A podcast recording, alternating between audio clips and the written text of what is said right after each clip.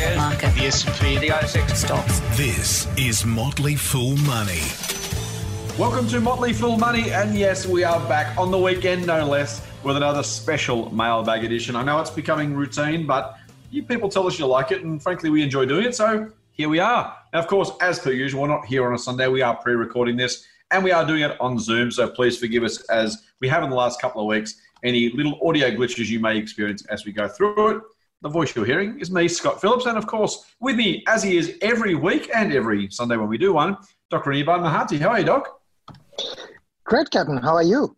I, I'm excellent. I too love, even though home is a different thing these days. It's not, uh, days off aren't quite what they once were. We can go out and do something. There is nothing better than a four day weekend. And you know why I love it? I don't. It's not even the four days off. It's the fact that work weeks are shorter.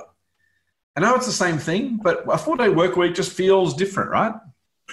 Yeah, for the, actually, you know, maybe there is some productivity arguments to be made that you know, increase the work day, work day by you know two hours, and you've got, uh, you know, you've got a four day work week, Yeah. and maybe people are more productive anyway. That's an, well, that's a good, uh, what shall we say, tangent. Mate, I'm even reasonably sure you wouldn't even have to re- increase the work hours. You just keep the work load the same, and people will be more productive, so they get the extra day off. If, if our boss said to us, "Do everything you're doing, and you can have Fridays off," and sometimes you have to work longer hours. Sometimes you just have to not take as many tangents and whatever else. But I, I don't know. I'm, I'm not entirely sure that we would lose all that much. I mean, look, if you're someone who works on a production line, there's only so many widgets you can do it an hour, so that is real. But for those jobs that, that require some sort of you know, computer or thinking work or something else. I'm not entirely sure a four day work week, even without mandating extra hours per se, wouldn't be almost as much, if not as much done, and a much happier workforce. I, I, I agree. Let's start a petition for a four day work week in Australia. I'll put your name on that when we speak to the boss. If he likes it, I'll take the credit. If not, mate, I'm sorry, you're going to get fired. So, you know, it is what it is. All right, let's move on. We have a couple of questions. We've got a lot of questions to get through. Let's get going. Motley Fool Money. For more, go to fool.com.au forward slash triple M. All right, mate. First one from Nick. Nick says, Hi, I've got a question for the Mailbag podcast. Well, Nick, you've come to the right place because this is exactly what this is. He says, Hey, guys, love the podcast. I'm 29 and I've been following Motley Fool for about a year now. As always, I despise the fact you're younger than me, Nick, because A, you got more life ahead of you and more compounding. Both wonderful things, so well done. I'm a subscriber to Shooting Stars, Share Advisor, and Extreme Opportunities. Thank you very much. I have to say, Nick, I um, you give me an excuse to throw an ad in, a minute, so stay tuned. Uh, a good deal. I'm starting to notice my portfolio is heavily weighted towards infotech, with it taking up roughly 50%. Healthcare sits around 20%, and then the others. I have no blue chips, with all companies being generally small and mid caps. He says, I do own three ETFs, but they make up a small percentage of my portfolio. What's your opinion on how I should be looking at diversification? And should I be looking to add other sectors and different size companies? I feel like I'm buying a lot of companies based on your recommendations. Thank you. But now my portfolio is quite large, but with relatively small amounts in each company.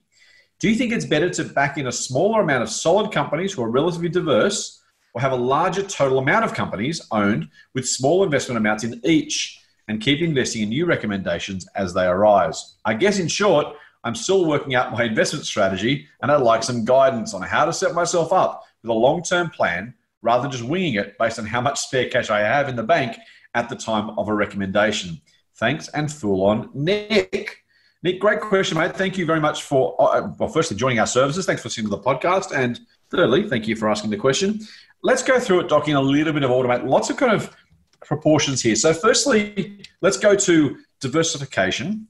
His, his, his part is, look, I have 50% infotech, 20% healthcare, and then the others. He has no blue chips, with all the companies being generally small and mid, but he has a little bit in three ETFs. What do you think, mate? Is that sufficiently diversified? Does diversification matter? How should Nick be thinking about diversification in that sort of portfolio? And again, we say Nick. I will say, as we say most weeks, this is always only ever general advice. So we're using Nick's, Nick's example to give some general advice to all of our listeners. As always, please take into account your personal circumstances and get personal advice if you think it's necessary. But that not standing Doc, a portfolio was 50% IT, 20% healthcare, 30% everything else, small and mid. What do you say? Uh, so I mean, you, you know, may, maybe the, the the devil's in the detail. So the reason I'm, I'm saying the devil's in the detail is um, so uh, let's use as an example. Let's say that someone owns um, shares in uh, Telstra, right? Then that would qualify as telecommunication, right? Mhm. Now, It's pretty straightforward. pretty straightforward. Now, let's say somebody, somebody owns um, shares in A2 Milk, that would qualify as a consumer discretionary, Yes. right? Now, there is, I mean, there's nothing, excuse those noises, uh, there's nothing that suggests that you should cover all of those sectors as as number one, right? I mean, there's no rational reason that you need to have, you know, some exposure to telecom and, and some exposure to um, consumer discretionary. Because, I mean, one way to think about it is that, you know, part of the expenditure a a telecom company sees is consumer discretionary in nature, right? I mean, maybe Right. they've got extra plans on uh, for, you know 4G that they probably don't need, which can disappear just as much as spending on milk can disappear, right? So I think Yeah. that that's number one. Number two is um, and this is an interesting one. Is you could say that. Uh, I'll use an example, a, an easy to understand example. Let's say we have, so let's say Nick owns shares in uh, Google or Alphabet, right? Mhm. Now, Yes. well, that would broadly classify as uh, in you know uh, information technology, right, or Yep. technology. Seems great. Yeah. But- But but it take but is it you know one has to really think that what type or what parts of life does that company actually uh, touch, right? It touches everything from cloud computing, which is enterprise. You know, it's basically providing solutions to access you know servers and you know computing resources and you know databases and things like that uh, Mm. to enterprises which is you know uh, small and large businesses Mhm. to providing android uh, to consumers to providing google search uh, to consumers and businesses and everyone um, and, and so on right now large Yeah. parts of that business is advertising right but it's advertising for small and large businesses right so is it really I mean, you, know, you say it's information technology. It's really, you know, but it's actually advertising, right? if you think about yes. it, Yeah. eighty percent of the revenue is is uh, is advertising. Then you know one could say, well, you know, I'm concentrated in advertising, but hey, it's distributed across the whole world, right? Mm, So. I think you know one of the problems was thinking about diversification strictly from um, you know these classifications that uh, you know S and P might have, or Morningstar might have, or anybody else has, where we're trying to bucket things into a certain category. Uh, one has to really think be a little bit below the surface as to what Mhm. categories are you really touching. So that's number one. And then you want to be sort of diversified in that category. That's, that's number one. Number two, um, like if I did a, you know, off the top of my head, I'm probably like 80% information technology using Right. sort of sort of that same. But I feel pretty diversified because uh, I've got companies that tackle different things in information technology that tackle different aspects of information technology. Then finally, it's easy to say that you're concentrated in information technology, but you know here's the other fact: there's very few things today in, in life for both individuals and corporations that don't don't touch informa- information technology, right? I mean, Mm. Somewhere or the other, you know, we're using a computer, we're using Zoom, right? You know, we're using internet. That's all information technology. We're using some applications. So information technology is almost like the bedrock of Right. society in some ways. It's like the roads, right? Yeah, yeah. it's it's the stuff with which stuff gets done. So I don't I don't feel um, so you, you really need to think about what type of companies you own. I think that's the way I think about diversification. Instead of thinking about specifically about um, you know whether it's tech or not tech. Then the I guess the related question is um, blue chip versus not, right? So I mean, here's the thing with blue chip. Something may appear to be blue chip, but uh, when time comes, it actually is probably it's just a fake blue chip. Uh, so I, I, you know, it is good to have blue chip that, in my mind, a blue chip company is one that is likely to be less volatile share price wise compared to other companies. is going to be more stable. Therefore, you're going to, you know, you're going to sacrifice uh, upside, but in return for uh, for sacrificing the upside, you are getting more of a stable return, steady return, and so on, right?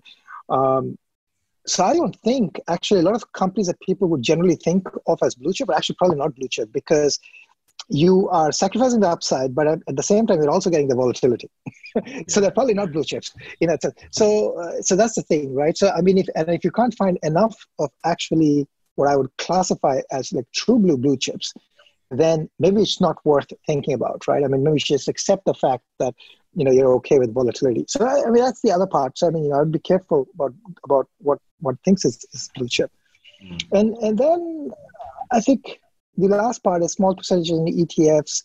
Um, that's fine. I mean, you know, like I mean, if you own if you own a large number of different companies and you already got diversification, then the ETFs either provide you access to parts of markets that you don't have access to, yeah. or parts of sectors or industries that you don't have access to, which you want an ETF to do, or you are trying to play a trend or a theme. Like, for example, if you wanted to have exposure, you believe that emerging markets are going to grow at a certain rate, and they're probably, as, as a group, they're going to beat the ASX or, or the ASX All Ords, and therefore you want to have some exposure to emerging markets, but you don't you, you know it's like a huge market huge swath of things to do the research on. So maybe that's where you, you say well okay fine. You know i believe in this underlying economic trend uh, you know rising middle class and things like that and therefore i'm going to play it using an etf and, and that sounds like a reasonable uh, strategy uh, at the same time you can also find companies that actually play in that trend and you know there might be local companies which actually are you know, we talked about in, in the Friday's podcast about, say, Bubs, for example, that's playing mm-hmm. into that trend, or A2 Milk you know you'd find other companies that you know are uh, in are investing into those markets, so therefore you mm. can get exposure there. So I mean, those are sort of broadly how I think. The, the last part, I'll quickly answer that part as well, and then throw it back to you. In terms of how many companies is too much or how large, one of the things it's I, I said investing is really a journey because it's a journey because you have to figure out what really works for you because the the thing is i could say whatever i want to but if it doesn't work for nick or whoever else then at the exactly at the wrong point in time they will be second mm-hmm. guessing their decisions right so you need to make those decisions that you are absolutely comfortable with and you can live with right and that's a bit of a journey because you need to find whether it's good for you to own 50 companies or 100 companies or 30 companies like i mean you can get diversification with 15 right yeah. and and yeah. you could own a, you know more um, if you wanted to. So it's a bit of a journey. One of the things I, I think that might be worth thinking about is once you've got, say, say 20, 30 companies, you've got and you you've got diversification in your portfolio, it's worthwhile thinking about conviction. Mm-hmm. How much conviction do you have in a certain idea? Um, that is sometimes a function of knowing the company well enough, doing some research in it, you know, seeing how the company has performed, what the past you know news news has been for example the earnings and so on. And then you know maybe adding to your conviction hmm. um, over time is is a strategy that is useful. That what that does is it creates the opportunity for adding to existing companies that you hold. We do that in our services for example via best buys nows right? So we, we say that you know these are the companies that we have already recommended which we think are are interesting worthwhile right now for these reasons.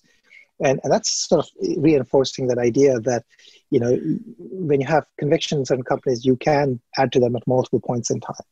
So that sort of you know it's it's not a clear cookie you know cutting mm. sort of a, a approach not a clear formula. But yeah that's those are roughly what i would think be my approach just to do Mate, I, I think you've nailed it. I'm going to throw in a couple of thoughts just to add to yours. Um, I think you, you, I completely agree with almost all of it.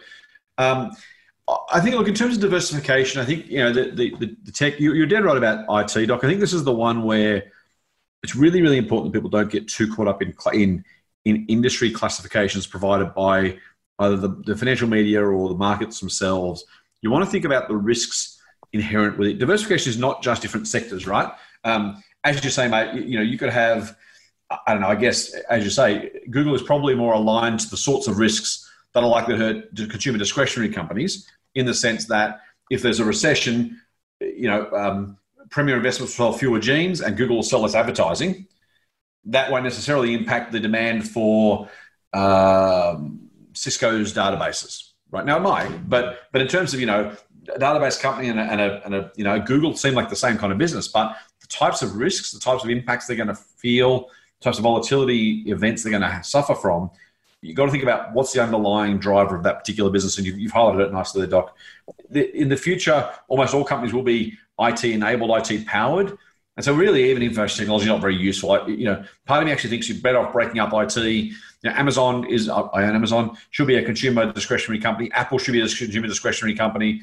Um, Google probably should be a consumer discretionary company. You go through the list and kind of try and divide them up. There are some things that are literally providing, you know, databases or networking equipment or chip makers. They are proper technology companies in that sense. Um, but software is so ubiquitous now, you can't simply say it does software or it does computing stuff, therefore it's tech, uh, when really the business that it's in is only powered by tech, not actually tech itself. I think there's probably some value there. So, Nick, I agree with Doc there. I would say to some degree, have a think about that. I like Doc's point about, you know, don't own everything just because they exist. Um, I, have I've, I've said many times, don't be like Noah. You know, you're not you're not Noah. You don't need two of everything. Uh, just because there's a sector out there, two oil stocks, two resources stocks, you don't need those, and I wouldn't buy them. So be diversified, but that's different from owning some of everything. Uh, Nick, have a think about the IT companies you own. If you feel like they are diverse enough, then great. If you have 50% of your portfolio in in just consumer, uh, sorry, just in um, uh, electronic hardware, for example, let's just say that, right? I, I would say that's too much. I don't think I don't think 50% in any particular narrowly defined industry as we would define it from a um, uh, you know from, from an actual business operations perspective is, is particularly great. I think we say that about the banks all the time. Uh, I would say that any sector, I think, because even, even if you're right and those companies do really really well, you just certainly don't you know you don't want to take that risk because like you know no one foresaw the current pandemic nor the economic consequences of it. You really really don't want to run blindly into that sort of problem. So I own 50% tech absolutely if those tech companies aren't really tech but are actually spread across a spectrum of different types of risks and opportunities, different customer bases, different business model dynamics, by all means do that. Uh, but I would say for anybody listening, it just makes no sense, right? Even if in the fullness of time you're giving up some return to do that, the possibility in a different universe is you're giving up a whole lot of return to do that because the, the return you're getting from being diversified might, in some cases, be great. In some cases, may not give you the same results you want much better that than being completely exposed to one risk factor. And look, if you're a bank shareholder right now, you feel like a heap of pain, right? Because you had too many banks in your portfolio. Just be careful, be, be sensibly diversified. Um, Doc's point on blue chips is right. I hate the term blue chips with a passion because it is completely amorphous. Doc's, Doc's viewers, these are the low volatility companies. Other people would say blue chips are companies that are really, really, really well known and have been around forever. Um, other people would say they're over a certain size market cap. They're, they're, it's a really useless term, A, because everyone defines it differently. And B, because it doesn't tell you anything about the quality of the businesses or the long term potential future returns from those companies. So, yes, to some degree, if you wanted to narrowly define it well, if you ask me to define blue chip usefully, I would say, to Doc's point, businesses that have been long term outperformers, um, you know, long term compounders with decades of history. That would be my version of blue chip. Now, other people would probably disagree with that. Um, that, by the way, would take out Qantas, it would take out BlueScope, it would take out BHP. Um, even with the banks with 30 years of compounding results, you know, they've got more risks than other companies do have. I just think it's a really not very useful definition. And you shouldn't feel like you need to own blue chips just because other people do or just because they exist. I think it's a really uncomfortable reality that some people in our industry sell stuff by saying it's blue chip and therefore you're kind of inclined to think, well, that must be safe and good and better and reliable and worthwhile. And you feel better about buying them because they feel somehow everyone else is doing it, so I should too. Um, that's a sales trick. It's not an investing category. So I would I would ignore those, Nick. And you're right to not have any. That doesn't mean you shouldn't have a company that someone else calls blue chip if you like the company, but don't buy it just because it's blue chip. Um, I'll go with Doc on the allocation too across the different um, uh, size of the portfolio. I, I, think whatever you're comfortable to keep track of is the right thing for you. I think there's some value in buying a stock when you like it, and if you like more, buy more later. If you like something else better, then buy that. I think you should necessarily restrict yourself. To Doc's point, if you have a company you don't like anymore, you don't trust, or you don't believe is going to beat the market, then of course sell it and buy something else you think is going to do better. So you should always be trying to improve your portfolio. Uh, but there's any harm if you're a collector. It sounds like you might be um, buying when you think they're good value and only selling if you think they're no longer good value or they're simply a better place for your money, rather than being specific about I only want X companies or Y number is too many or too few. Um, just build a portfolio as you go. And if you need to sell something to find funds for something you like better, then by all means sell. If you don't, then by all means keep adding to your portfolio. Um, uh, it's it's it's it's completely you know, as long as you can follow the companies, there's no real restriction. It is as Doc said, horses for courses. Any more on that, mate? No, I think it covers it. Easy. Question from uh, from Mitchell. Mitchell, a question for the podcast. First name only, please. Hey, Mitchell. I got you. Got you covered. He says, Hi, Scott and Doc. I love the podcast, especially when you delve deeper into what you do and don't like about specific companies. My question is regarding the differences in fortune between Webjet and corporate travel management. They've both been hammered as expected since the coronavirus outbreak has grown, but corporate travel has doubled from its lows in mid March and Webjet has continued to struggle. Is this largely debt and ongoing costs related? I was expecting to hear more about corporate travel's woes, given it had been heavily shorted recently. I thought due to high debt levels. Cheers, Mitch. Doc, difference between Webjet and corporate travel. Um, so I guess you know a couple. So there's an interesting thing here to think about. Um, even before, so okay, so it looks like it, it, it feels that in terms of the share price action, um, Webjet has completely collapsed in share price, whereas corporate travel has collapsed less.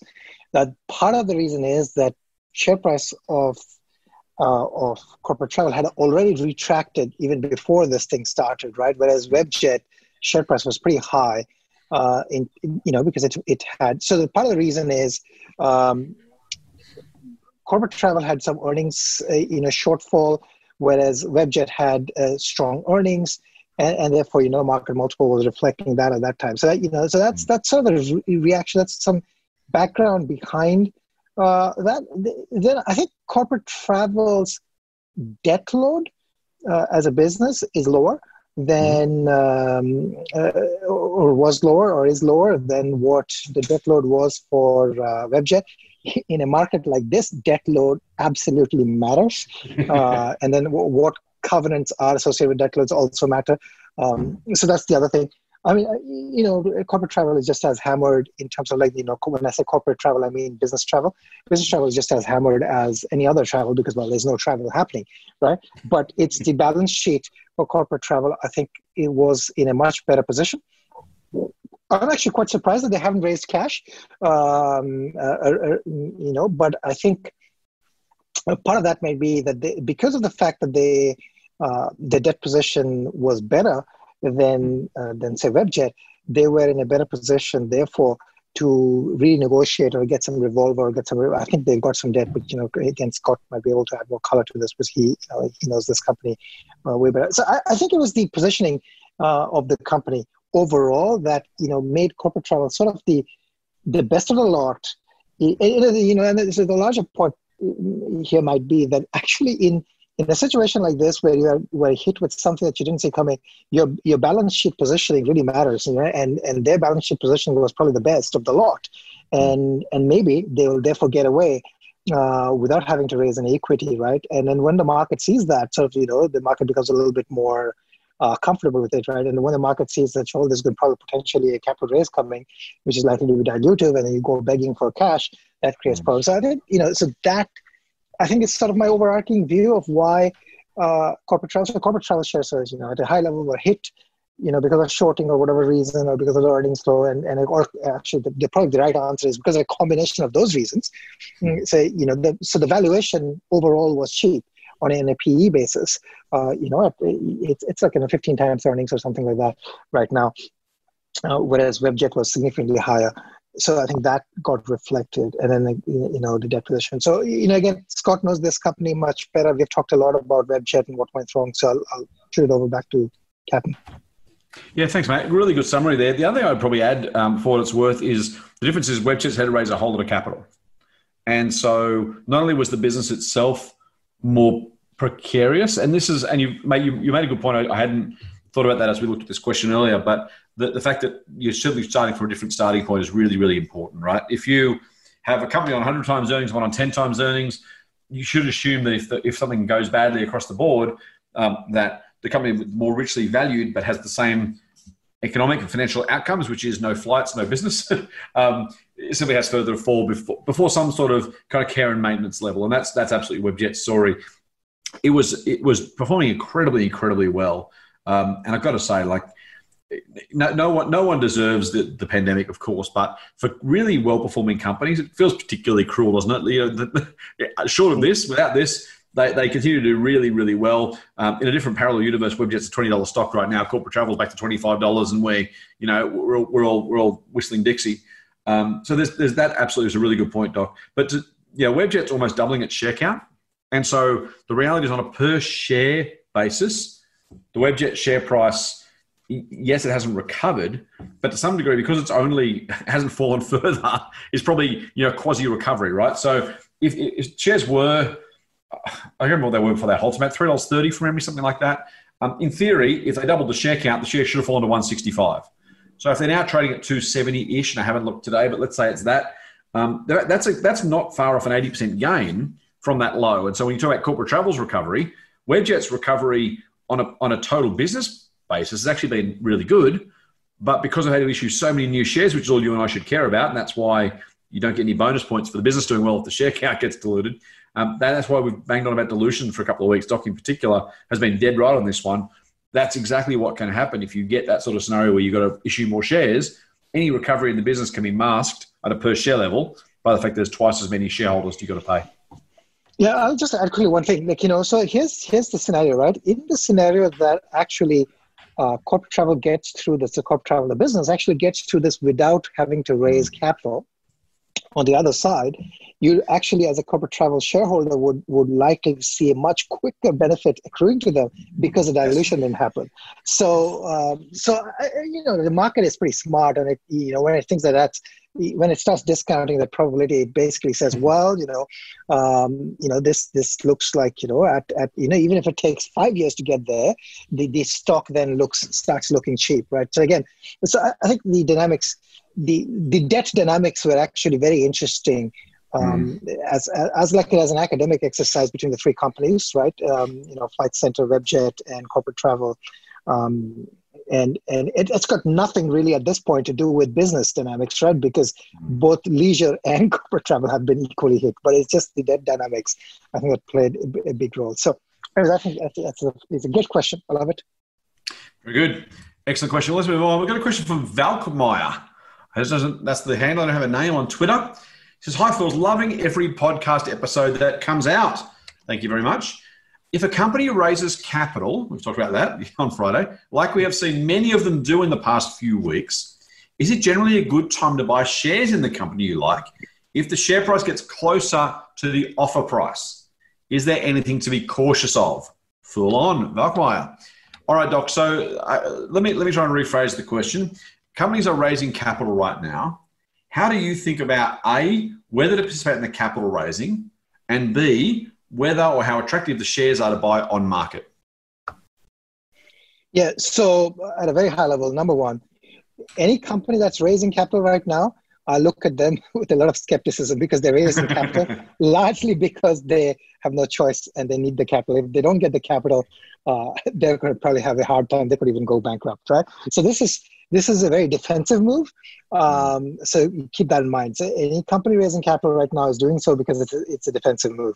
This is not a position of strength. Number two is uh, the thing to look at is look. So if you're if you're if there's a capital raise and there's say you know a rights offer, I think the, the thing to look at is how much are you going to be paying to you know to participate in the rights offer or the share placement plan, and what's the share price, right? Mm.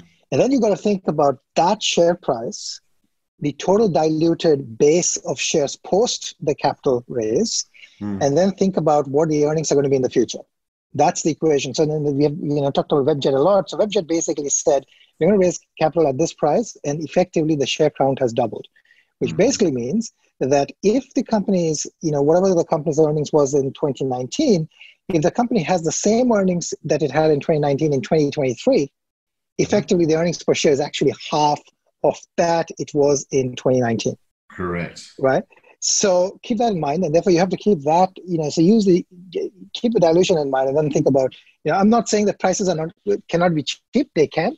Uh, but all I'm saying is that keep the dilution in mind. You know, um, basically a ten dollar stock or fifteen dollar stock for Flight Centre today is not the same thing as a fifteen dollar stock two years ago because of the fact of dilution, right? So everybody owns a smaller piece of the of the pie.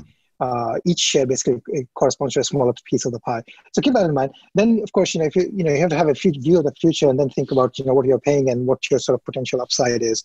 Uh, third is that sometimes sometimes the the company participating in a in a capital raise will see its share price actually fall below the capital raise price that almost always is a bad sign. it's a bad sign because what the market is saying is that this does not help or this does. In fact, you know, you would expect the shares to be somewhere around that value or higher as the capital raise price. If it is not, then that is almost always a red flag. Again, I'm saying almost always. Nothing is a certainty in investing, but um, you, know you could just use it as a pretty good uh, you know cross check to say, well, you know something is not right here. So use that. Um, yeah. So yeah, so if you're if you're interested in buying shares in something and you have the potential of buying at a discount in a rights then do that or in a share hmm. placement plan do that but again think about the dilution that's going to impact your earnings very good thank you matt i i can't disagree too much with that i think and then again, there's a, it depends on why they're raising capital, right? Like Reece, for example, the plumbing company is raising money purely, it says, just take advantage of acquisition opportunities. Now, in that case, very different scenario to Webjet, which basically had to raise capital to stay in business. So there are different there, there are different capital raisings for different purposes. Um, some people are tempted to say, well, okay, the, the, shares are now trading at three bucks. They're raising capital at two fifty. If I buy my shares at two fifty, I get an immediate fifty cent profit, and that feels really attractive. Now, if it stays that way, that actually can be the case, right? But there's no guarantee. Like with Webjet, for example, raised capital at two seventy. The share price was three thirty the share price now was around 270-ish last time I checked. I'll have a, a quick look while I'm talking. How's that for multitasking? Currently $2.71, right? So if you if you participate in the Webjet capital raising at 270 to try and sell your shares at 330, well, guess what? At best, you get a one cent profit. You're probably not going to make that the brokerage cost back in terms of um, taking advantage of that. So, I, I, you know, it seems attractive. It seems like there's a you know money for nothing kind of deal. Occasionally, that is the case, and it's not impossible that some companies will make money if you kind of take advantage of, of capital raisings at some level and sell at a different price. Um, but it's just, it, it seems too good to be true. It often is. Just be a little bit careful there with, with how you're how you're participating on that one. In the past, it has happened from time to time. It does work. There are people who have and will say this can make money, and it can.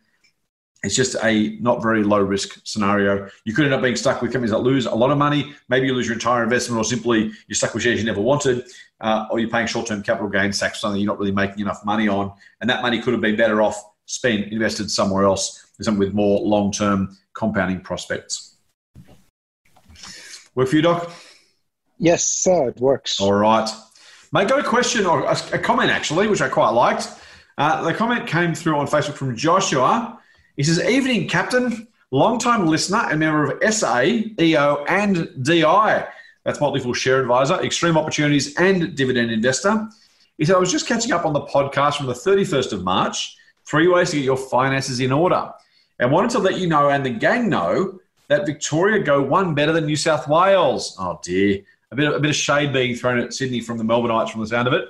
He says, uh, not only can you upload your bill and get a better rate, I should say hashtag get a better rate, on your power bill, the Victorian government will also send you a check for 50 bucks for your troubles. How good is that, Doc? So not only can you get a better rate, which we're massively fans of, the Victorian government will actually send you 50 bucks just for going through the process. That's all right, isn't it? I have to move to Melbourne now.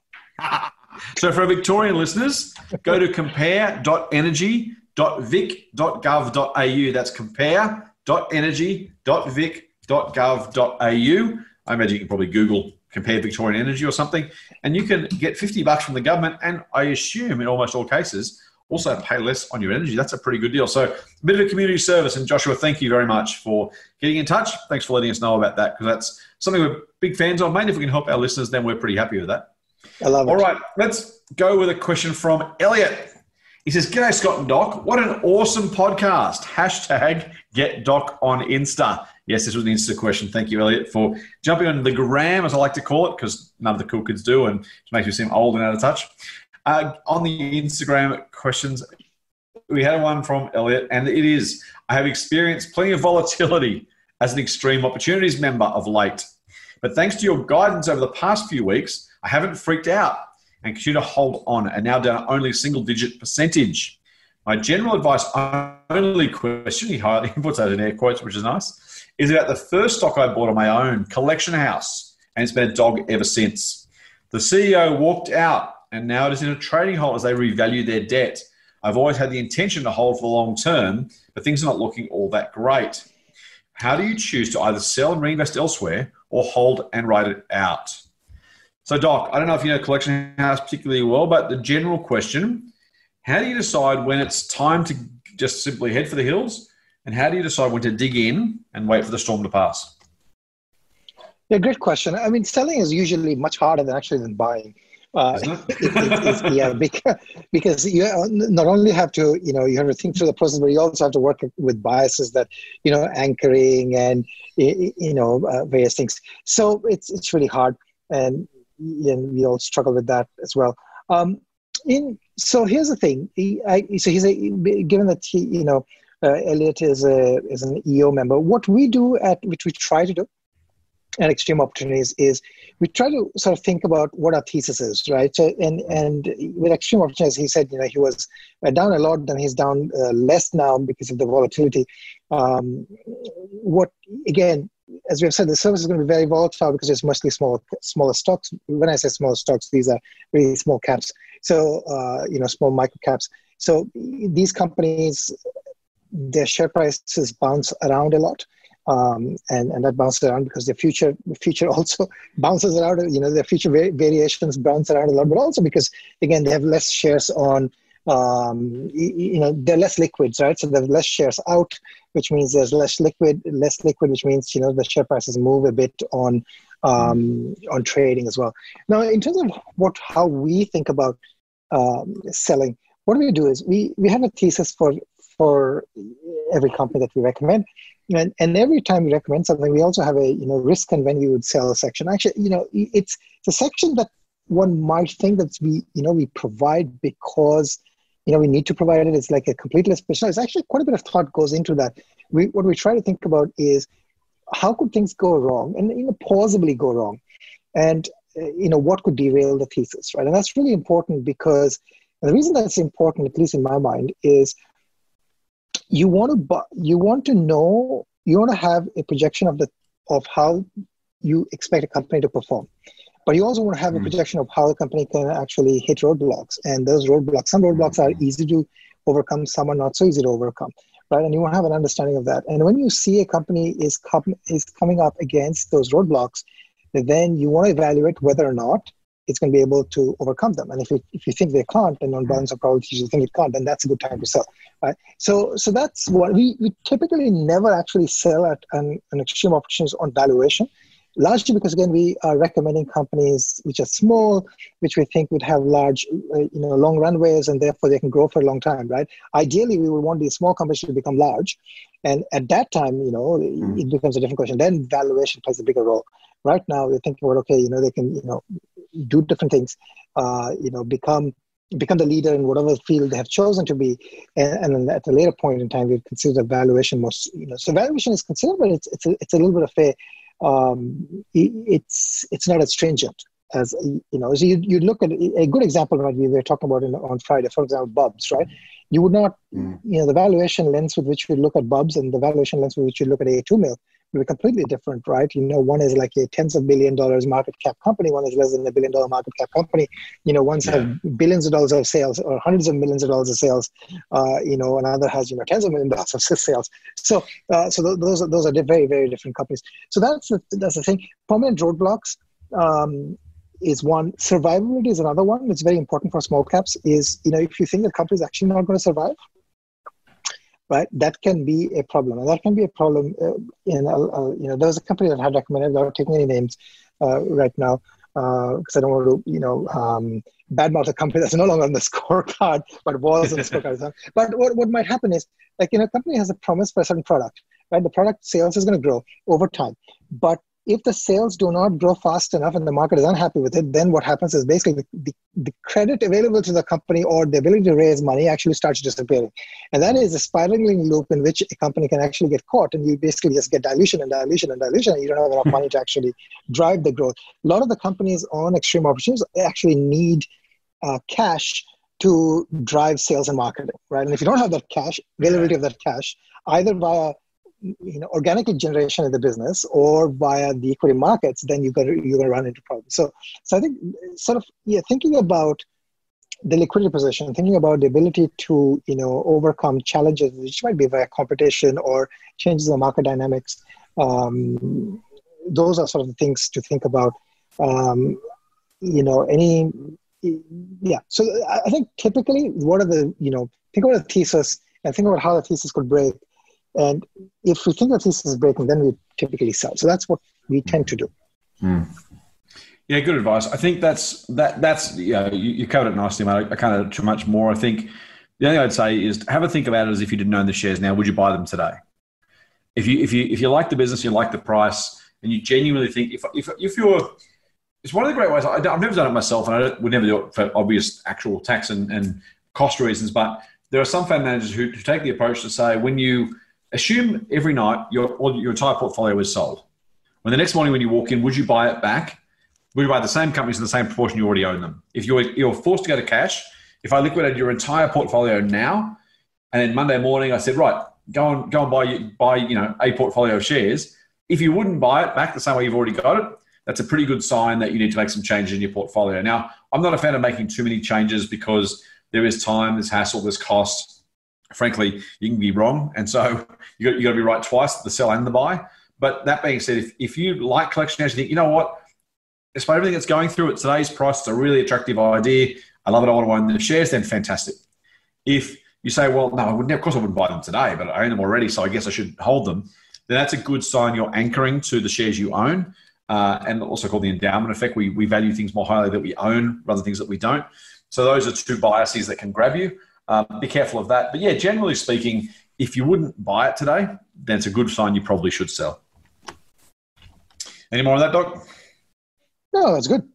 Very good. We to get a last question, a last comment from Elliot on the bottom of his uh, message, mate. He says, "Lastly, I've heard how many times you both love Qantas. How much you give? Uh, how about you give Virgin Australia a go when restrictions are lifted?" He says, "Hopefully, it will survive." I'm sure you'll be surprised. Thanks, Elliot. Obviously, Elliot, a Virgin staffer. I should say for the record, I actually do like Virgin. I like flying Virgin. Um, I'm more than happy to, to, fly Virgin regularly. I think I have flown more Virgin flights than Qantas in the last couple of years for what it's worth. It's funny that the um, the, the, human kind of the, the, emotional part of our lives, as much as you and I, Doc, consider ourselves rational investors who are not overly emotional and not overly kind of swayed by those things, we still have our favorite brands, right? And sometimes that's rational, and sometimes that's just that irrational part of our brains that like things because we like things. And you know, I, I certainly have a lot of the whole, the whole call Australia home connotation with Qantas and the national airline. There's just something that kind of sticks in the mind in the subconscious. Um, yeah, I, actually, I, you know, I don't mind. I don't mind uh, Virgin at all. Like, I mean, we we um, we fly um, Virgin. yeah, we fly we fly Virgin to uh, Gold Coast quite often, uh, uh, uh largely because uh, of the timing that um, you know Virgin can offer us versus Qantas, which doesn't offer us much choices. Um, yeah, like it's, it's an interesting thing about Qantas. You know, here's the problem. I think people like airlines also for irrational reasons. So one of the reasons I like, um, you know, uh, Qantas is you know the frequent flyer program, right? And and it's it's an irrational reason to actually yeah, yeah, yeah. like like like an airline. Uh, but yeah, like actually I, I, don't mind. I, th- I think, as I said, you know, I love two, two airlines being in Australia. I love the fact that you know Virgin is actually a great airline. Um, yeah, and you know, we do we do give our dollars to Virgin as well. so if we're on your flight, mate, make sure you say good. Uh, all right, eventually when, when we get back in the air, if we ever get back in the air, feels like a long way away, doesn't it? it does. All right. Question from Glenn, mate, and, and this is one I don't I don't expect you'll have a long answer on, but let's try it. He says, Hi, Scott. Not sure if it's too late for the Sunday mailbag. Well, this was sent last week, so it was, but uh, not too late for this Sunday's mailbag, Glenn. He says, What do you think the oil stocks will do on Tuesday? And he lists a couple Wally, Wally uh, Woodside, and ZDL. I don't know that company. Thanks, Glenn. Uh, we've covered that on Friday to some degree, Doc, our view on oil stocks generally. Uh, under what circumstances would you buy an oil stock, mate? Pretty much never.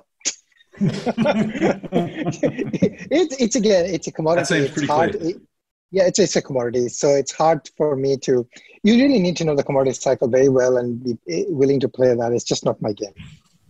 Yeah, I think that's right. I, um, yeah, glad, look, the problem with with so I wouldn't I don't normally well I've never bought a commodity stock, so that's a good sign, good starting point. I think there is definitely an opportunity for the opportunistic investor to buy a commodity stock when the price of that commodity is close to the marginal cost of production. It's a boring phrase that basically means when you, let's say let's say you know, Doc and I both make widgets. Doc's widgets cost eight dollars to make, and mine costs ten, and we both sell them for twelve. That means I'm making two dollars a widget. Doc makes four dollars a widget because he's the lowest cost producer because he's smarter and better at this than I am. Uh, and so you know, right now he's making four, I'm making two. When the price gets to ten dollars, I'm breaking even. Doc's still making some money. Now, the marginal cost of production is the cost of the last widget required. So if Doc can make 10 I can, and I can make five, and the market needs 12, then it's using up all of his at eight bucks. It's got to use two of mine at 10. So the marginal cost is the cost of the last widget produced, which is 10 bucks. When the price is close to that, there's a very good chance that the risk return is in your favor because, yeah, the price could go lower than that because supply and demand does these things from time to time. But at some point, I'm going to go out of business or the price is more likely to go up than down. And again, this is all probabilities, right? So this is not long-term foolish investing. This is um, speculation slash kind of opportunistic investing if it's your thing. It's not my thing, but if it's your thing. So when the price is down towards the marginal cost, there's less probability that it goes below or stays below that marginal cost, and more chance that over time it goes higher. So you're likely to make money. And same with iron ore, gold, copper, zinc, silver, all those things the best time to buy from a risk return perspective is when the price is close to that marginal cost. And the problem with oil is, as we said on Friday, that the usual laws of supply and demand don't exist because it's a cartel operating to try and restrict the supply and push the price up. And so you really, I mean, the marginal cost of production of oil, or sorry, of oil out of Saudi Arabia is apparently like eight or nine bucks a barrel. Now, if, in other words, if the market was left to its own devices, if it was a perfectly competitive market, you could probably buy oil for 10 or 12 bucks a barrel right? Which is just phenomenal considering where it's been, even where it is now. That's still a good what forty percent below the current price stock. So, you know, there's there's reasons why ordinarily you'd think, well, if the price got ten bucks a barrel, I guess I'd buy some because there's every chance it goes higher than that over time. Fair enough, I guess. Um, if it doesn't, then then you know, I guess you're not going to lose a heap. Um, again, if you're a speculative investor, I, I don't want to I don't want to encourage people to do this, but that's the time I'd buy commodity companies I was going to.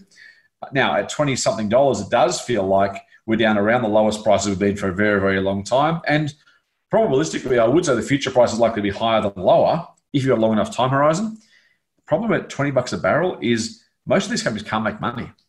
Oil Search's marginal cost from memory, I it was about 27 bucks, stock I think last time I saw. Now, if you if you're drilling it and getting in a barrel for 27 bucks and you're getting $19 every time you sell some, it doesn't take a genius to work out the more you sell, the more money you lose. Um, and so a bit like those other companies we've talked about with issues where the economy is shut down, you've either got a choice of either selling for a loss or you don't sell any at all. Those are both pretty ordinary options, particularly for companies with lots of debt. I also it's raised a massive chunk of change. I think this time last week, mate. Um, so it's it, you know tempting to think the price might go up from here, and it may. Uh, but if you go broke in the meantime, it's not going to help you. Any more thoughts on that, mate? No, I think you covered it. Beautiful. Let's go to a question from Andy. He says, Hey, Scott and Doc. Andy here. I listen to the podcast every week and I've recently become a member of both Extreme Opportunities and Share Advisor, along with a few of my mates. Awesome. Thanks, Andy. I enjoy hearing both of your straight talking views, and the podcast has gone a long way in helping me learn as I'm fairly new on my investing journey. Despite this, I'm not in any way shaken by recent events. Well done. And believe it's a great lesson for me to be learning in my 20s now. It absolutely is. I haven't sold any stocks and have been averaging in. I was hoping you could shed a light on a, some light on a question I have for the podcast. How do ETFs not become diluted? Does the ETF provider simply just buy more stocks of the underlying assets at market price when someone wants to buy into the ETF? Thanks, guys, and keep up the great work. Now, Doc, as uh, as Andy kind of infers here, an ETF is a weird thing. It's not, you know, most company shares, there's a certain number of shares, and other than capital raisings, we've talked about plenty in the last couple of days, generally speaking, you know, uh, let's pick an easy Woolworths won't increase its number of shares over its over its life, right? Unless it needs capital, unless it's buying back shares, and both those are possible. You'll have the same mm-hmm. number of shares effectively forever. There's employee share options and bits and pieces, but let's just keep it simple. That you know, you, if I buy shares of Woolies, I'm buying them for you. You're selling them for me. It's all good. With an ETF, you can actually have more buyers than sellers, which isn't supposed to happen with shares, right? Because for every buyer, you're supposed to have a seller. In the case of an ETF, you can, they can create units at will. They can literally just say, okay, well, I want to buy the ETF. No one else wants to sell. That's okay. We'll just create more units for Scott to buy. That means more ETF units, in other words, the equivalent of shares. Ordinarily, that would be dilutive. Why isn't it dilutive now, mate? Well, he's already answered it um, by saying that you know you basically buy more of the underlying, right? So, um, you know, you've got you know, let's say an ETF is composed of Woolies and uh, Commonwealth Bank and ANZ and you know other other companies. Basically, you know, if you had say 100 shares of each previously, you could just you know you could make it 150 to account for the additional demand, right? And you just you know you basically increased you created more units by buying the equivalent number of underlying shares. So. Yeah. Spot on. So it's like in your own bank account. If you put another hundred bucks in the investment account and you want to buy more shares of some other company, you don't dilute your share count. You actually add to the share count by buying more Commonwealth Bank shares. An ETF is just a holding structure for your own portfolios. Rather, you owning five Commonwealth Bank shares and five Woolly shares and five BHP shares, the ETF owns it for you. And as you add money, it's like putting more money in your own portfolio. You don't dilute your own portfolio when you add to it. You think about ETFs the same way. And as Doc said, you're absolutely spot on, Andy. Nice work. He, um, he also says, P.S. Still can't find Doc's Instagram page. I tried to tag him in some food pics. Doc, you got to get an Instagram, mate. How are you going to see Andy's food pics if you're not on Instagram? Well, I'm seeing it on this uh, on the Google Doc here, and I love the food pics. Um, well, he's, he's, put a couple of emoji apples there for you. There you go. Yeah, there's a green apple and a red apple. I love both of them, so that's great. All right. Next question from Mitch. Is morning, Scott. Firstly, a massive thanks to you, the doc, and the incredible team at TMF, the Motley Fool, globally for offering such pragmatic and honest advice. Pretty refreshing in this day and age, especially in such a smoke and mirrors industry. Thank you, Mitch. It's very kind, mate. We do our best, and that's uh, frankly, it is nice and humbling to be recognised that way. We do our level best, mate. Um, yeah, we're not, we're not perfect. No one's perfect, but we are we are trying to be the good guys. So appreciate your your kind words. He says, I'm a strong advocate of both EO and SA services, and of course the podcast. Your ongoing education and insight has made me a much better investor and definitely more comfortable in my investments during the turmoil. He says, I actually look forward to the downturns in the market as I'm confident in the businesses I'm a part owner of and love looking for other business opportunities for companies unreasonably beaten down by market sentiment. We like that a lot. A question for the podcast, if I may. Do you mind advising what the recent announcement from Treasury Wine Estates means to shareholders? The mention of Treasury shareholders then owning a share in both companies, and that's Treasury and Penfolds, I'll get to that in a second. Does this mean a thousand shares in Treasury equals a thousand in both going forward, or is it 500 in each? Thanks in advance, full on Mitch. Doc, have you followed the Treasury Penfolds demerger talk? I was going to basically, you know, uh, bounce this back to you because Treasury is uh, your company, not good. my company, but uh, you know a lot about this. I own the shares, and it's a recommendation of ours at Share Advisor. So yes, absolutely, both both ways. I know a bit more about it. Um, so here's the thing: Treasury Wine Estates is a global wine company that includes a whole lot of local and international brands. The brands most Australians would know would include Penfolds, Lindemans, Wynns, uh, Yellowglen is one of theirs a whole lot of brands, heaps of brands. And the company's done a really, really good job of basically reinventing itself. It was almost taken over at a dirt cheap price quite a few years ago. Uh, the, the, then CEO, the current CEO, who's now leaving, Michael Clarke, did a great job with his team of basically batting off that takeover bid and, and creating real value for the company. Now, the last couple of years have been a bit rockier. Uh, the US business hasn't done particularly well. Uh, they've had some pricing issues and, frankly, a, an executive leave who they're saying was responsible for sales being down in the current year. So it's not it's not been a, a smooth path. Uh, but in recent days, Treasury has said, look, what we might do might do is demerge the Penfolds brand from the rest of the portfolio. Now their view is, and I I, I kind of like this. I'll get your thoughts on it later. But their view is that if they separate Penfolds, the two businesses separately will sell for more than the, the, the one business at, altogether. So that the idea there is somehow that five plus five will equal 11 by the time it's separated rather than the 10 the, the shares are currently selling for now. Uh, I, I think either the market's stupid or the company's wishful thinking or maybe both. If the company, if market's prepared to pay more for two separate businesses that were once the single business, uh, I, I, am staggered that people think that's even slightly sane. But from time to time, it does actually happen. And, and frankly, the shares jumped 7% on the news when it was announced that they were thinking about it. So what do I know? Maybe, maybe the market knows something I don't, or maybe the market is just irrational and continues to be so.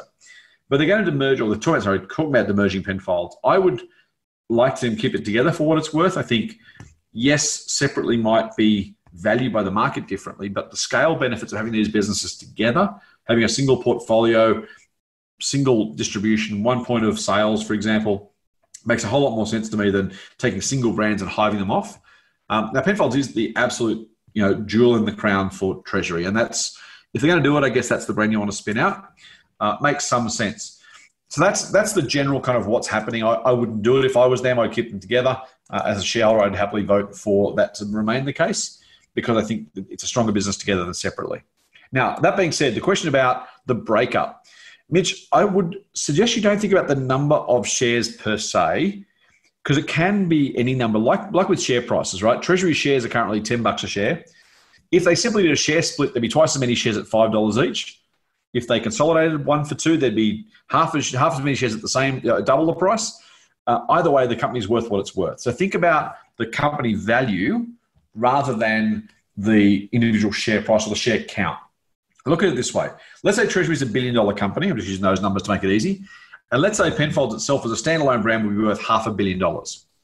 When they demerge that business, if they do it, you'll have a one business that's a $500 million treasury without Penfolds and a $500 million treasury business. And shareholders will own those businesses equally, just in two separate businesses rather than one. So whether there's a thousand or 500 shares, it doesn't really matter because the question really is not so much, you know, they could issue you one treasury, one Penfold share worth a dollar or 15 Penfold shares worth, use a bad example there, worth um, six and a half cents each. Um, the number of shares you get isn't really relevant. What you'll end up with is two companies and your shareholding, if the market's rational or reasonably rational, and it should be in this case, two shareholdings that together are worth something close to what the current business is worth in a single bite. So if you've got a thousand bucks worth of treasury shares, you could assume you'll end up with a thousand dollars worth of shares in the combined old new treasury and Penfolds as separate businesses. Uh, and the, the, the, number of shares you get will just be a function of the price they set per treasury share or per Penfold share.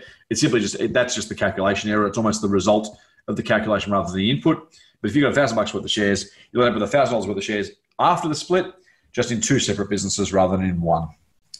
Anything on that, Doc? Uh, no, I think you covered everything. Thank you, sir. To my best. Question from Matthew on Insta, of course. Hi, Scott. Recently started looking into investing and listening to the podcast. I understand you can't give direct advice, but wanted to know your general opinion on STW. It's an ASX code. We'll get to that in a second. He says, keep up the great work and hashtag, you know what it is, Doc, Get Doc on Insta. Mate, I'm going to say there's an overwhelming number of people now. You, you got to at some point have to do the right thing, aren't you? And, and just, you know, talk, you know, just, just do what the people want. You're, you're a man of the people. At some point, surely you've got to join Instagram. How, how many more people need to demand? I mean, they, they, they need you on Instagram, mate. You're, you're letting them down, is all I'm saying. Uh, I might actually join Instagram and then I'll just post some uh, pictures or taken with my Apple iPhone and some pictures of my iPhone. Maybe that's the way. That's the way forward. Um, I like I it. Just do I like that. it. I like it. All right. So STW is an index fund. It's kind of. Is it, I want to say it's the. Is it the oldest ASX 200 um, ETF? I think it yeah. might be. It's, it's, run by State Street Global Advisors. Um, they have a group of things that they SPDR or Spider is kind of the, the brand they sell them under. So this is the Spider S&P ASX 200 fund. It's the ETF that tracks the 200.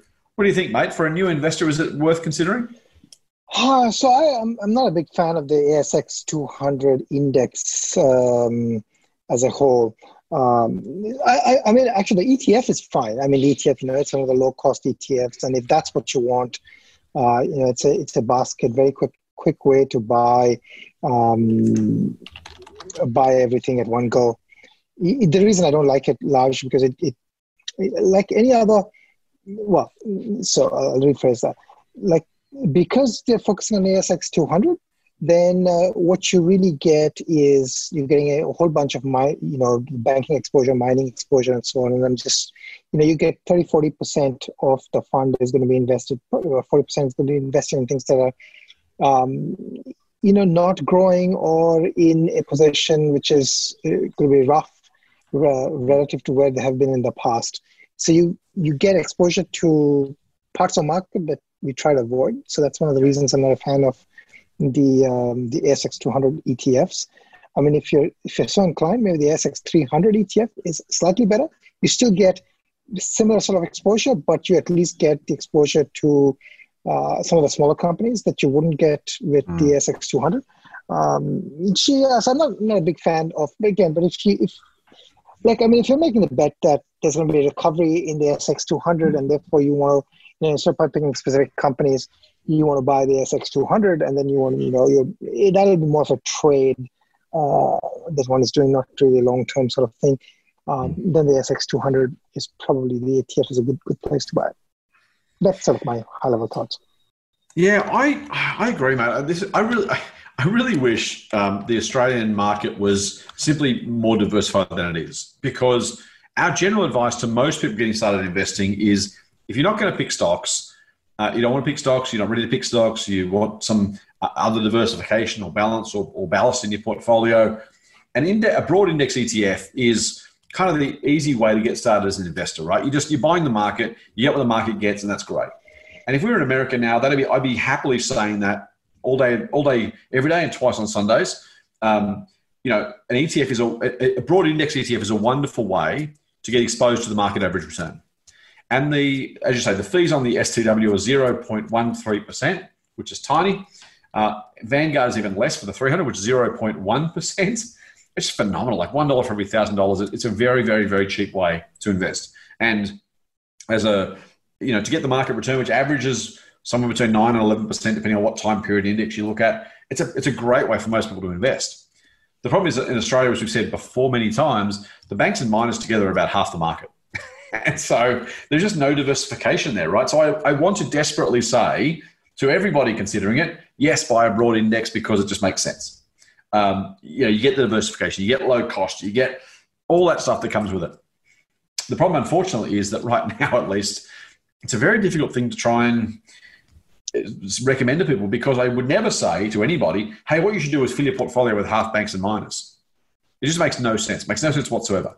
So I really, really struggle with this question. I, I hate not having a better option because I would really, really rather, Matt, to, to, to be able to give you a yes and say, yeah, go on, go and buy it by all means. I agree with Doc. I think 300 is better than the 200. It's slightly cheaper management fee wise, but it's neither here nor there.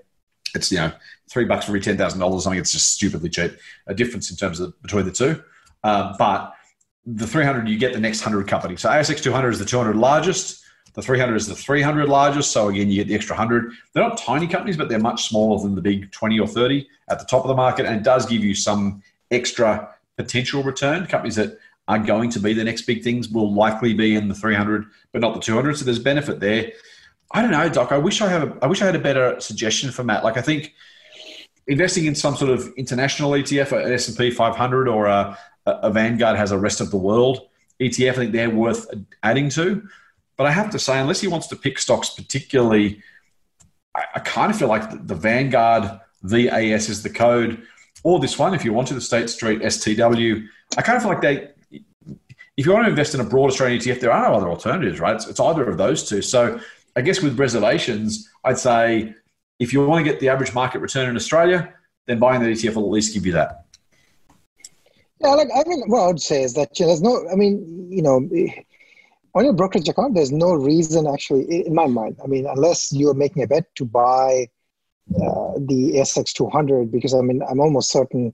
Uh, there's I'm not almost certain, but I, I feel that the weight of the the big banks and the miners and the insurers is, is basically is just a recipe for dragging down returns.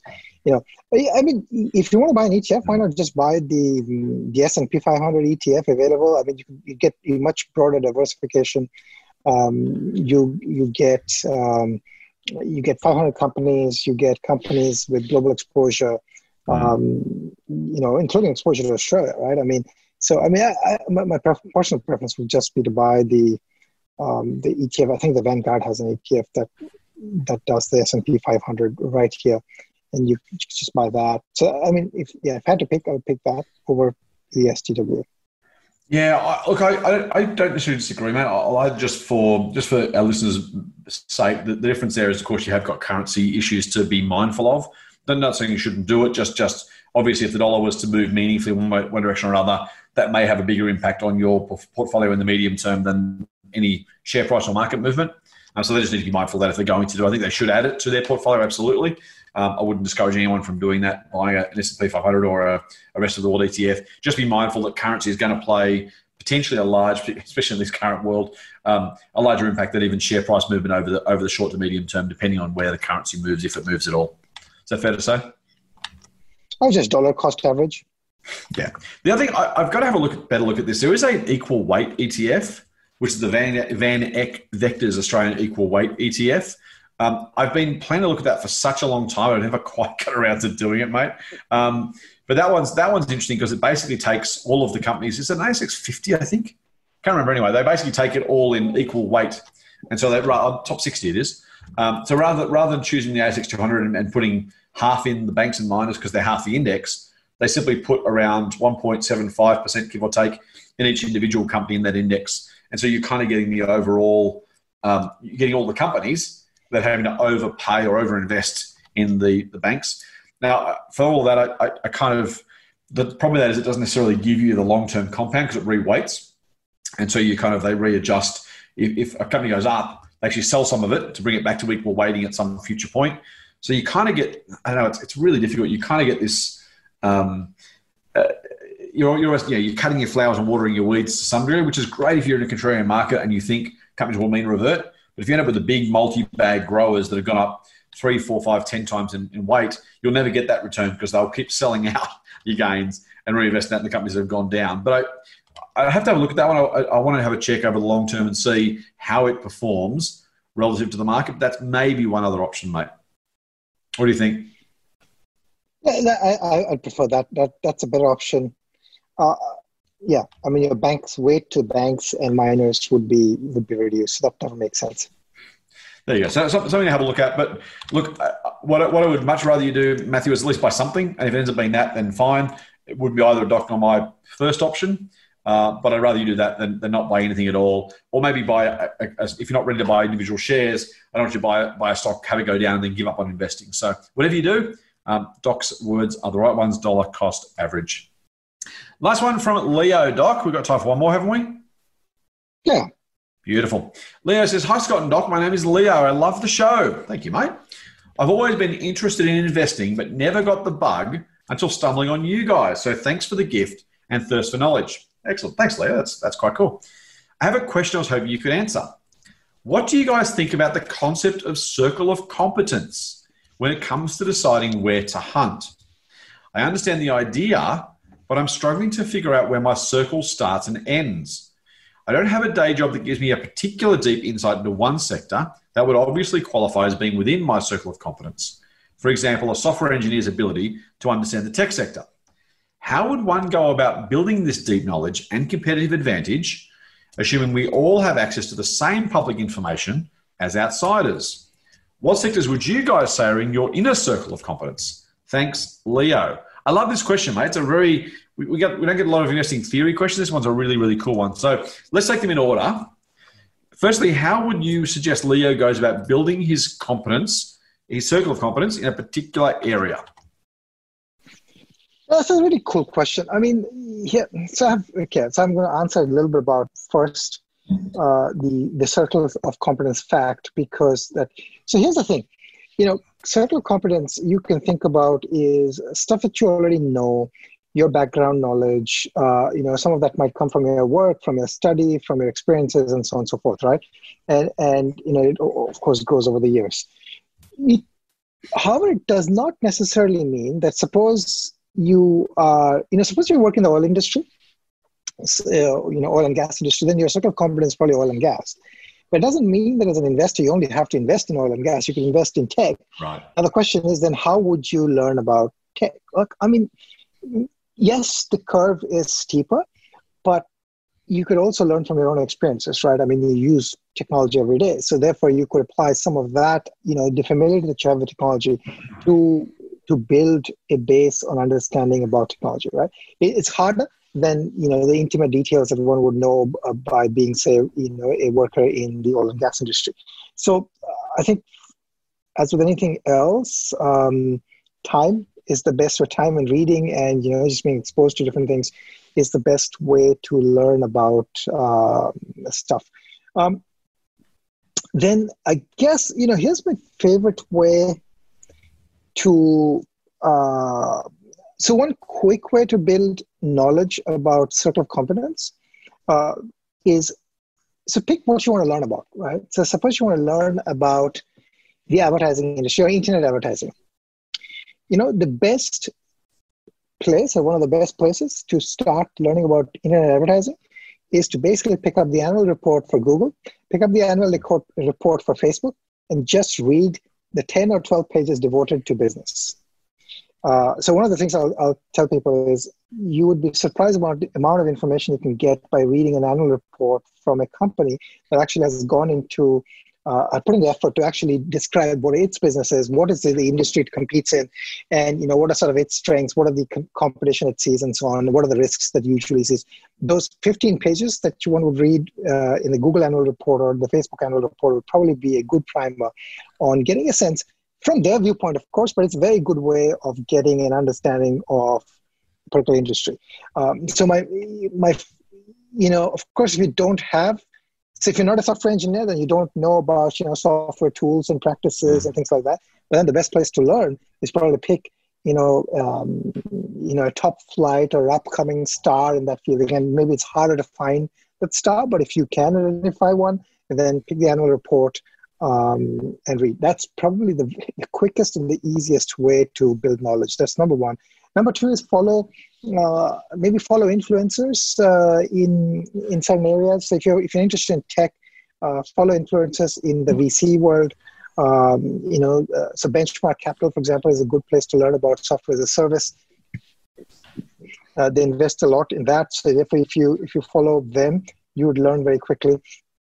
Um, you you know, again, you get you know, you have to be able to sort of separate uh, sort of the wheat from the chaff. But you have to you have to you know looking at the right place actually really helps. Um, reading some magazines can also help. That's a little bit harder, but I think you know the annual reports followed by following influences is probably the best uh, best way to quickly get up to speed on on on a certain area that you're interested in learning about. Then, if you want to deepen your knowledge, I guess um, you can listen to independent experts in that area who you uh, come to trust or you could uh, you know read industry specific magazines. Um, you know so for tech you can find n number of magazines that you're interested in pick one and and you know spend some time. Again you don't expect to learn overnight. Um, you know it, it will take time but you know with time one can learn enough. That's how i would say uh, one learns about technology in general or about any other fields of uh, in, in general? Mm. I, I, I, like that, Doc. I'm going to take a slightly different tack um, and kind of wind it right back. I think, Leo, my suggestion would be think about stuff you're actually interested in already. It's incredibly, incredibly difficult, unless you're fascinated by something, to learn deeply about it. Um, I could, you, you, could, you could ask me to learn deeply about crocheting and macrame, and I'm sure I could possibly do it. The chance of me sticking with it enough to develop a meaningful competence in that area is really, really low. Um, so, you know, it has to be something that, that interests you or fascinates you enough to actually make it worth your while trying to learn because you want to become good at it, almost very good at understanding what's going on, right? Because if you're going to beat the market, which is your aim of buying individual stocks, you have to know something or invest in a way that other people can't or don't want to or just aren't able to, right? So if you you know, I'm my, I'm never going to beat Doc. If, if Doc and I were the only people in the market, I would never buy a tech stock because I know that he's going to know more about than I do. And if he's selling, I don't want to be buying. And if I'm selling, know, if I if he's buying, I don't want to be selling. Um, so you know, you have to you don't have to be the very best in the world at anything, but you need to have enough to know you're likely to be right when you're looking at both the business and the price you're paying and get that kind of right. And that's not just tech, that's literally across the across the board. Now my background is, is consumer products. I worked for Woolies and a whole lot of consumer companies for the first dozen years of my career. And that was a really good grounding for me in that sort of area. So that's that that for me is kind of the my kind of starting point. I learned more about it, I know more about it. I find consumer brands and, and consumer businesses easier to understand than other businesses. So that, that's that's what starts the circle of competence. Now, as you say, I was lucky to have a day job that did that. Um, Doc's computer scientist by background, so again, he's got a day job in that kind of, or had a day job in that kind of stuff. That helps. Um, so you know, th- there are there are good starting points, but you've got to be interested in it enough to want to develop a really deep level of knowledge in a particular area. Don't do it just because you feel like you should. Don't do it because everyone else is doing it. Um, do it because it's actually something that, that interests you and turns you on in terms of wanting to know more about the industry, more about the sector, more about the company or the products or whatever else you're doing. Um, some people love the heck out of biotech, right? I can't bring myself to do it. A, because I don't think there's probably a large amount of uh, in successful investing opportunities there, but equally because I'm not that way inclined. I could do it, but the other thing is I have to take stuff away from my other day job, right, or from everything else I'm doing. So there is some value in narrowing things down to make sure you get really good at a few things the other thing is then look for look for ways those things are transferable. So the lessons aren't always that once you know the deep deep ways in which biotechnology companies uh, develop and test their products, that's interesting in and of itself for biotech. But there might be parallels that you can take to other things. It might be, for example, some sort of business model stuff. So, you know, recurring revenue businesses aren't industry specific. They tend to be software companies almost by definition, because they are selling memberships or subscriptions to something. But that very idea of a recurring revenue business might help you think about gyms, for example, or magazine subscriptions, as much as they do about software. Now, there are different pros and cons to each of those ideas, but taking the idea from the business model and then turning that around to what's actually going on in the marketplace can be a really, really useful thing to think about. Um, the, the, the, pricing power, again, another another really key one. When when and where are people likely to spend more money on something?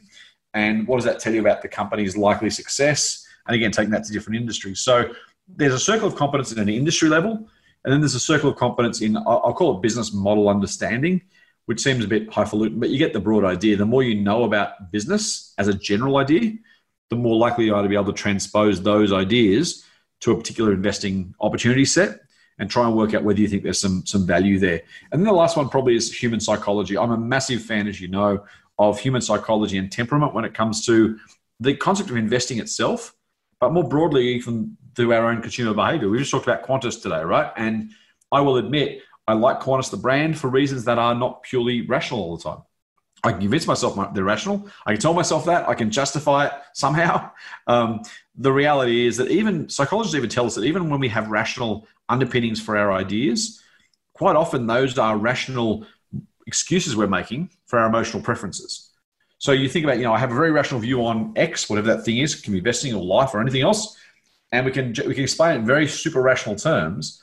Apparently, you know, oftentimes the reality is that they're not even rational decisions; they're emotional decisions, which we justify using rational criteria rather than the other way around. So being mindful of that, understanding that part of it. Um, I'll, I'll, say I've I've missed Apple uh, for a long time for a it was super cheap and I just was not paying attention, which is dumb, and Doc gives me grief about that all the time.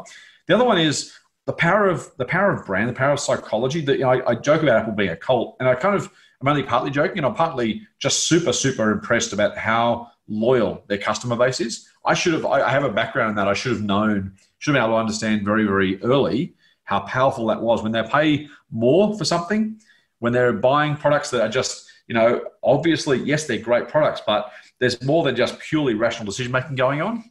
That should have given me every opportunity to see that. So that's the other thing is if you have a circle of competence, you're still going to miss it. Uh, but that hopefully is giving you some thoughts as to ways of building. And, and a, the other thing is good about investing just quickly is it's a it's a, it's an accumulation activity, right? Um, in sport, you get really good at something, you're good for a few years, and then your, your faculties decline. In investing, the great thing is you get to accumulate knowledge, information, and experience, which will stand you a good stead for decades. So as you build out that that, that ability. Those things accumulate and they, they take a very, very, very long time to start to go away, maybe when we get a bit older and senile. Uh, but until then, the, you know, the better longer you do it, the better you get. So I would say start, just work on building over time, learn from your experiences. uh, and that will make you a better investor over time, almost by definition, as long as you keep an open mind and you're just you know a little bit uh, aware of the mistakes and successes you're having, and give it appropriate credit in both directions, so you can learn from both. Anything more, Doc? That's pretty comprehensive. Beautiful. I reckon that's it, mate. We're done. That's it. We're done. Before we go, don't forget you can and you should subscribe to the Triple M Motley Fool Money podcast through iTunes or your favorite Android podcast app. And if you like what we're doing, give us a rating. Go on. Five stars is always polite. And of course, do please do tell your friends. If you're like some of the commenters and, and questioners who've sent us an email or a Instagram post or a tweet, then they're getting some value out of it. Hopefully you are too. And we're hoping that between all of us, we can help more Australians and even more other people around the world do even better with their finance and investing lives as a result. Now, of course, if you do want to get in contact with us, you can hit us up on the socials. So we're on Twitter. Doc is at Anirban Mahanti. I'm at TMF Scott P. And our corporate account is at The Motley Fool AU. You can get us on Facebook. At least you can get Doc, uh, you can get Doc on Facebook. You get myself and, and The Motley Fool on Facebook. And The Motley Fool Australia is our corporate page, or Scott Phillips Money is my professional page on Facebook. Or on Instagram, you can go to at the Motley Fool AU or at TMF Scott P. And if you must, if you want to, you can still email us. It's a bit old school these days, but info at fool.com.au, and that will get your question via our wonderful member services team straight to Doc and I so we can help answer it on this particular podcast. That's it for this week's Motley Fool Money. We'll be back next week, maybe on Tuesday with some money hacks, with another dose of foolish insight. Thanks for listening. Fool on. Fool on. The Motley Fool and people appearing in this program may have positions in the companies mentioned. General advice only. Please speak to your financial professional to understand how it may pertain to your situation. Subscribe to the free newsletter at fool.com.au forward slash triple M. The Motley Fool operates under Financial Services License 400691.